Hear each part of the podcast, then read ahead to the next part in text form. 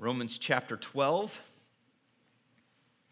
We continue this morning in Romans chapter 12, beginning in verse 3.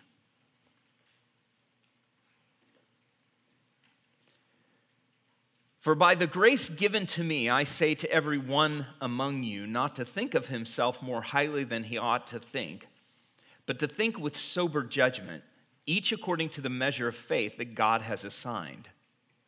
For as in one body we have many members, and the members do not all have the same function, so we, though many, are one body in Christ, and individually members one of another. Having gifts that differ according to the grace given to us, let us use them. If prophecy in proportion to our faith, if service in our serving, the one who teaches in his teaching, the one who exhorts in his exhortation, the one who contributes in generosity, the one who leads with zeal, the one who does acts of mercy with cheerfulness. Father, we come this morning and ask again that you would make our hearts soft, that you would give us insight into your word that is life for us, and that we would trust you and trust in what you have revealed to us and what you call us to as your people. Amen. As people compelled by God's mercies, who offer our whole selves as sacrifices, who are being transformed, we all belong to Christ and we all belong to each other. What does it look like for us to function as God's people? What does it look like for us to function as a community of faith? Paul has laid out an 11 chapter foundation to exhort us to live as God's people in this age, having been brought into a right relationship with God and now steadfastly waiting for glory. And you can see throughout these verses the importance of both individual Christians and the church. Paul is very clear here about both the unity of the body and the diversity of its members, as Paul calls us to vibrant community. For by the grace given to me, I say to everyone among you. Paul is recalling the grace given to him at his conversion on the road to Damascus, which was not only his conversion to Christ, but also his installment as an apostle. God's grace given to him was both salvation and the office and authority of apostleship. So when Paul says, I say to every one among you, he is instructing us as Jesus' people with Jesus' authority. And by the way, everyone is singular. Every one of you. The among you is plural. Again, even with this simple phrasing, Paul is already pointing us to the one and the many, the parts and the whole. So, what follows then in verses three through eight are three steps we are each to take to make a vibrant community of faith to live out life as Christ's body. Step number one is evaluate yourself. Evaluate yourself. Verse 3. Now, there is a danger to thinking of yourself too much at all, isn't there? Our culture's preoccupation with self esteem, self worth, self love, self forgiveness, self confidence, actually breeds a culture of self centeredness. And it's sad that so many of us looking for help are told that our problem is low self esteem, when in reality, often what we really need is to get our eyes off of ourselves, is to stop looking at ourselves and thinking about us. This age, though, as Paul calls it in verse 2 of this chapter, this age seeks to conform us to believe our value, our joy, our fulfillment in life is to be found within ourselves. By the way, worldview alert, this is the essential theme to almost every children's movie and TV show for those of you who are parents and paying attention to those sort of things. The Bible radically counters this lie by declaring that our worth and our happiness is not found within ourselves, but that our fulfillment, our joy, meaning in life is found within our Creator and Redeemer. The answers to our emptiness, to our broken relationships, to our sufferings, to our pride, to our self sufficiency are not follow your dreams or forgive yourself or look inside. But instead, they are repent and be baptized, every one of you, in the name of Jesus Christ for the forgiveness of your sins. Amen. That's Peter in Acts chapter 2. Come to me, all who labor and are heavy laden, and I will give you rest. Take my yoke upon you and learn from me, for I am gentle and lowly in heart, and you will find rest for your souls. It's Jesus in the Gospel of Matthew, chapter 11. Or the prophet Isaiah in Isaiah 55 Seek the Lord while he may be found Call upon him while he is near. Let the wicked forsake his way, and the unrighteous man his thoughts. Let him return to the Lord, that he may have compassion on him, and to our God, for he will abundantly pardon. For my thoughts are not your thoughts, neither are your ways my ways, declares the Lord. For as the heavens are higher than the earth, so are my ways higher than your ways and my thoughts than your thoughts.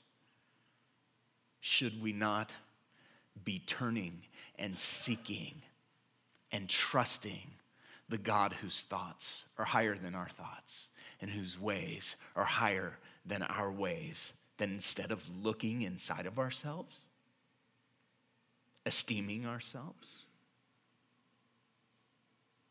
At the same time, there is a right and healthy way for us to think about ourselves. There is a right and a healthy way for the renewed mind, verse 2, to think of itself. In fact, self evaluation is necessary. It's just that the renewed mind thinks of himself or herself humbly. Each of us must not think of himself more highly than he ought. The danger is that we will think of ourselves in an inflated way. For example, given what Paul says in these chapters, we might consider ourselves gifted or equipped in ways that we're actually not. We might have an inflated view of how we're gifted. We might have a grasp on our giftedness, but feel we deserve more recognition than we get, or that we really do deserve, or that our giftedness entitles us to something. Maybe it is we simply feel we're more important than others.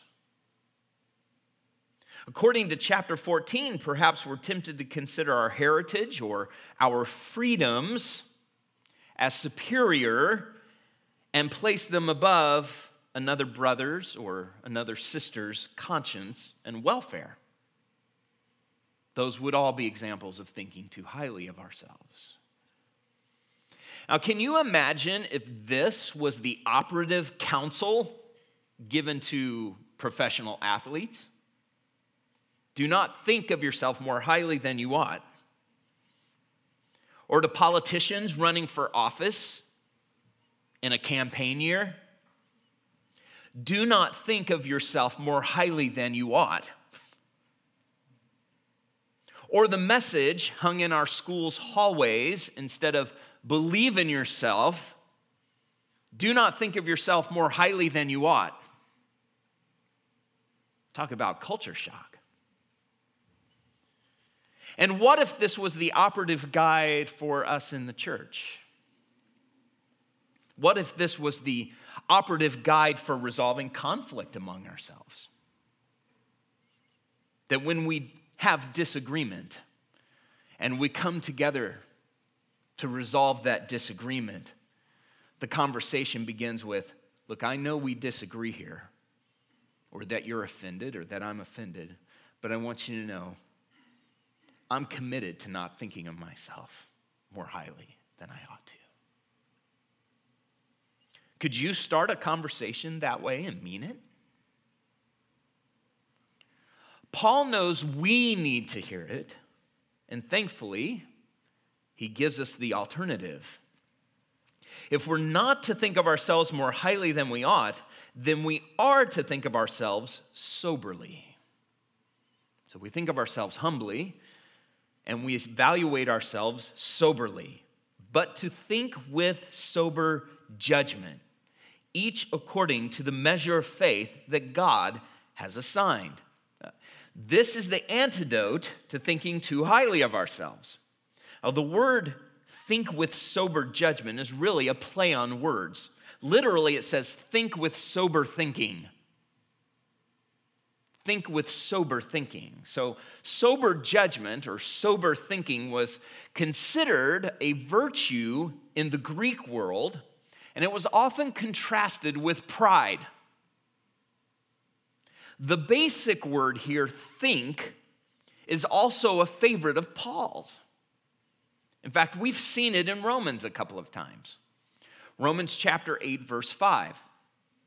Those who live according to the flesh set their minds on the things of the flesh, but those who live according to the Spirit set their minds on the things of the Spirit. This set their minds, same word. They think in a certain direction. Romans chapter 11, verse 20. They were broken off because of their unbelief. Now, the context here, again, is he's talking about the nation of Israel. They were a branch, they had the covenants, the truth. God broke them off to graft in the Gentiles. They were broken off because of their unbelief, but you stand fast through faith. So do not become proud, but fear. That word become proud is this word think combined with another word. Do not do something other than have sober judgment about your place in God's plan of salvation because Israel has been broken off of the tree. Do not become proud. Do not think in that direction. So, the word is not so much about the process of thinking, the intellectual process, think with sober thinking. It is about the direction of thinking. It is the way we view something. And here it is about the way we view ourselves. Sober judgment is self deflation. Sober judgment dispels self inflated illusions and it forces clarity and self evaluation. We are to practice this sober thinking then according to the measure of faith God has assigned. Now, this is a difficult statement. Does it mean that some people have been assigned a greater portion of faith than others? The word measure can mean that. I measure out a tablespoon here and I measure out a cup here? Have some people been measured out a cup of faith and other people measured out a tablespoon of faith? What kind of faith is this? Is this the faith that we have exercised to, in the gospel and therefore been justified and become believers? Or is this uh, some other kind of gift of faith? Or is this the measure of faith as a standard of faith? We can say a ruler is a measure, it sets a standard for how something should be measured. This word measure can be used that way as well. So the measure of faith could be the standard of faith that God has established by which all of us are to evaluate ourselves. So we've all been given faith, and I'm to measure myself according to that faith that we all share, and you are to measure yourself according to that faith that we all share. That's also a possibility. I think that we have to lean heavily on the context, and when you have the terms measure, assigned, many members in verse 4 and in verse 6, gifts that differ, and the word proportion, the phrase measure of faith has to reflect on the diversity of functions in the church that Paul's going to talk about here. So, the measure of faith that God has assigned does refer to our common faith by which we each receive God's gracious gifts, gifts that God has assigned to us. So, it's not talking about, uh, you know, someone's been given a cup of faith and someone's been assigned a tablespoon of faith. It's talking about the fact that we all share this common faith. But according to that faith, we receive and, and respond to the gifting and the grace that have been assigned to each of us. The faith is the same, but the gifts differ, as one New Testament scholar puts it. It's what Paul is after here. So we are to, by faith and according to the faith that we have been given, each of us, then, when God graciously gives us gifts, the gifts by which we build up one another as the body of Christ, we are to function in that gifting according to that faith. When you consider the heritage that you bring into the church, as your giftedness unfolds and becomes clearer, as you search for your place in Christ's body, Paul says, don't get an inflated view of yourself. Instead, think soberly. Practice steady, clear headed thinking about yourself as God has assigned you to employ your faith for the good of the body, of the community. Now, Paul is not advocating self contempt or false modesty. Humble, sober self evaluation doesn't mean self pity. The thoughts of theologian John Murray are helpful for us, I think, here. He writes If we consider ourselves to possess gifts we do not have, then we have an inflated notion of our place and function. We sin by esteeming ourselves beyond what we are. But if we underestimate, then we are refusing to acknowledge God's grace and we fail to exercise that which God has dispensed for our own spiritual growth and that of others. It's well said. So there is, in the end, some wisdom in the ancient Greek proverb know thyself.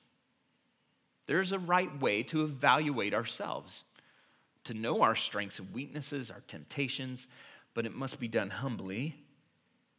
And it must be self knowledge that is obtained by a renewed mind.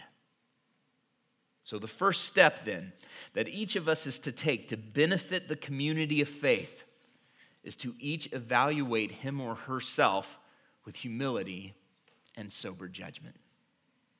The second step we find in verses 4 and 5 embrace your membership. Embrace your membership. Now, I'm using the term membership here not as a formal commitment to a local church that we would commonly call church membership. Usually, when we say, I'm a member of such a, we're saying that we've formally uh, become a member, we've joined a particular local church. I'm using it here in the way Paul uses it in verse 4. For as in one body we have many members, that membership. One body, many members. This parallel between the physical human body and God's church is one of the New Testament's favorite ways of explaining how we are a diversity and a unity.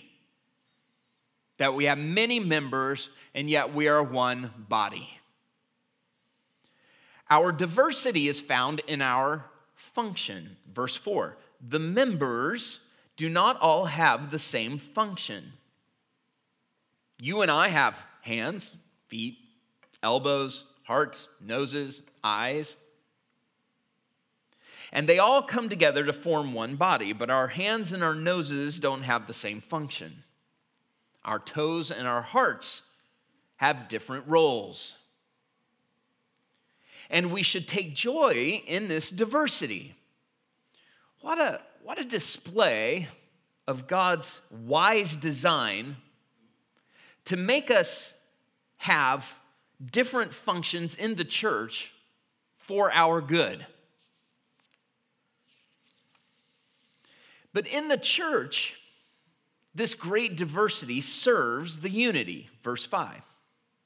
So we, though many, are one body in Christ and individually members one of another.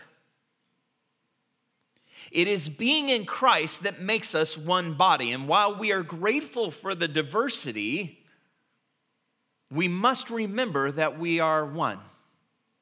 In Christ, we belong to one another. The very faith that unites us with Jesus in his death, such that we have died, and unites us with Jesus in his resurrection, such that we have risen with him that's all chapter 6 in Romans. This same faith unites us with each other in Christ. So the emphasis of these verses really are unity. It's our unity. We usually hold diversity in tension with unity, as if diversity were an obstacle to overcome to gain unity. But we don't have unity, unity in the church despite diversity, but because of it. So it's like a jigsaw puzzle. A jigsaw puzzle doesn't fit together and hold together in spite of the fact that the pieces are being cut differently. If all the pieces were cut the same, it could never hold together. It would never fit together. Likewise, if the church was all hands, we'd be a mess. If the members of Christ's body were all mouths, we'd be useless. God sees to it that we are all cut differently so that we lock together. If you were to open a, a puzzle and all of the pieces were perfectly cut squares, you could arrange it on the table, but it would never stay together. Paul isn't saying come together as a church even though you're all diverse. Now, we might apply that to certain types of diversity, like racial diversity or economic diversity, heritage, those kinds of things. Despite all the fact that you're of different races and from different places in the world, that you speak different languages, come together despite all those things in unity. But this diversity is something more like you all fit together and you all hold together like a jigsaw puzzle, each of you cut intentionally by design to fit together. That's the unity Paul's talking about. One body. And notice in verse 5, Paul doesn't simply restate that we are one body in Christ, but that in Christ we are individually members one of another. In other words, each of us doesn't just belong to the whole, but each of us belongs to each of the other parts. I don't just belong to the body, I belong to you, and to you, and to you. And you belong to him, and you belong to her as part of Christ's body. We individually belong one to another. So embrace your membership. Evaluate yourself, embrace your membership, embrace your diverse part to play in the church, and embrace the fact that you belong one to another. We belong to each other. So evaluate yourself, embrace your membership, and third, exercise your gifts. Exercise your gifts. Paul goes on to list seven gifts or grace gifts that are distributed among the members of Christ's body. You can see them listed here. Paul gives a list prophecy, serving, teaching, exhorting, contributing or giving, leading, mercy. We usually call these spiritual gifts. And in other places in the New Testament, especially 1 Corinthians chapter 12, they are called gifts of the Spirit, spiritual gifts. We'll take a closer look at these next time. Okay, but these grace gifts are crucial for defining our diverse functions. These this diversity of function that Paul is talking about is largely defined by these grace gifts. The diversity in the body of Christ is mainly a matter of gifting.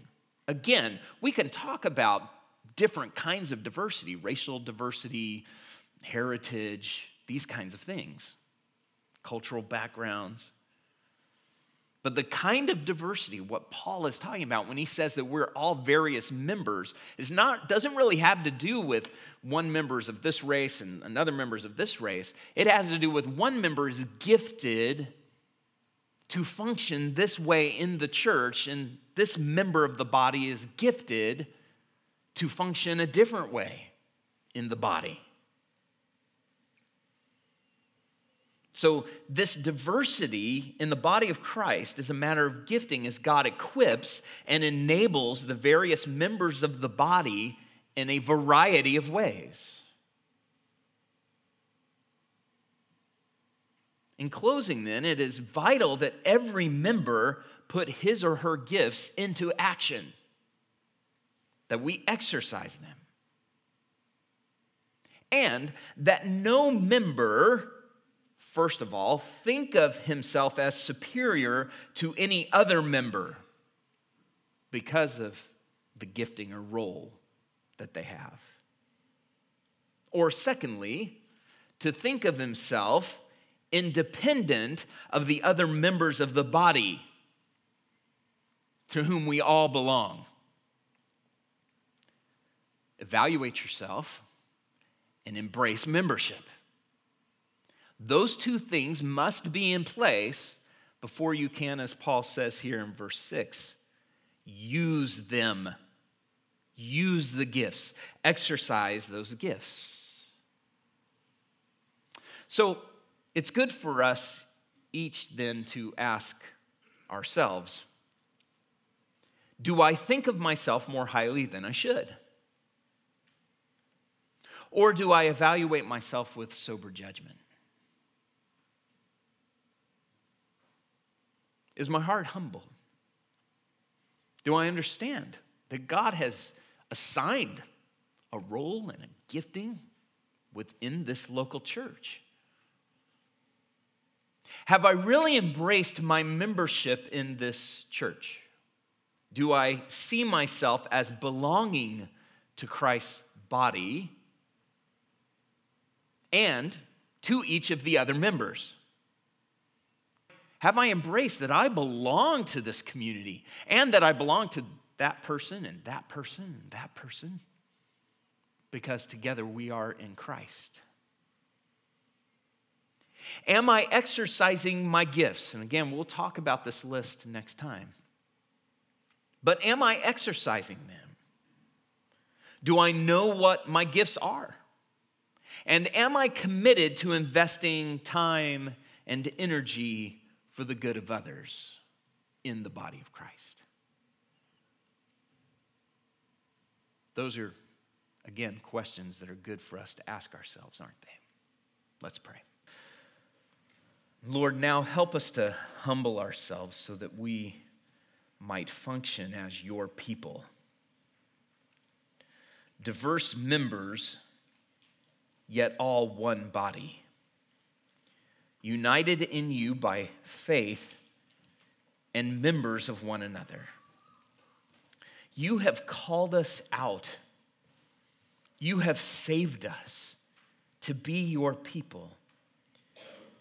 And you will make us one, and you will bring us home. Help us to live accordingly as a transformed people with renewed minds. Amen. Amen. Well, church, let's stand.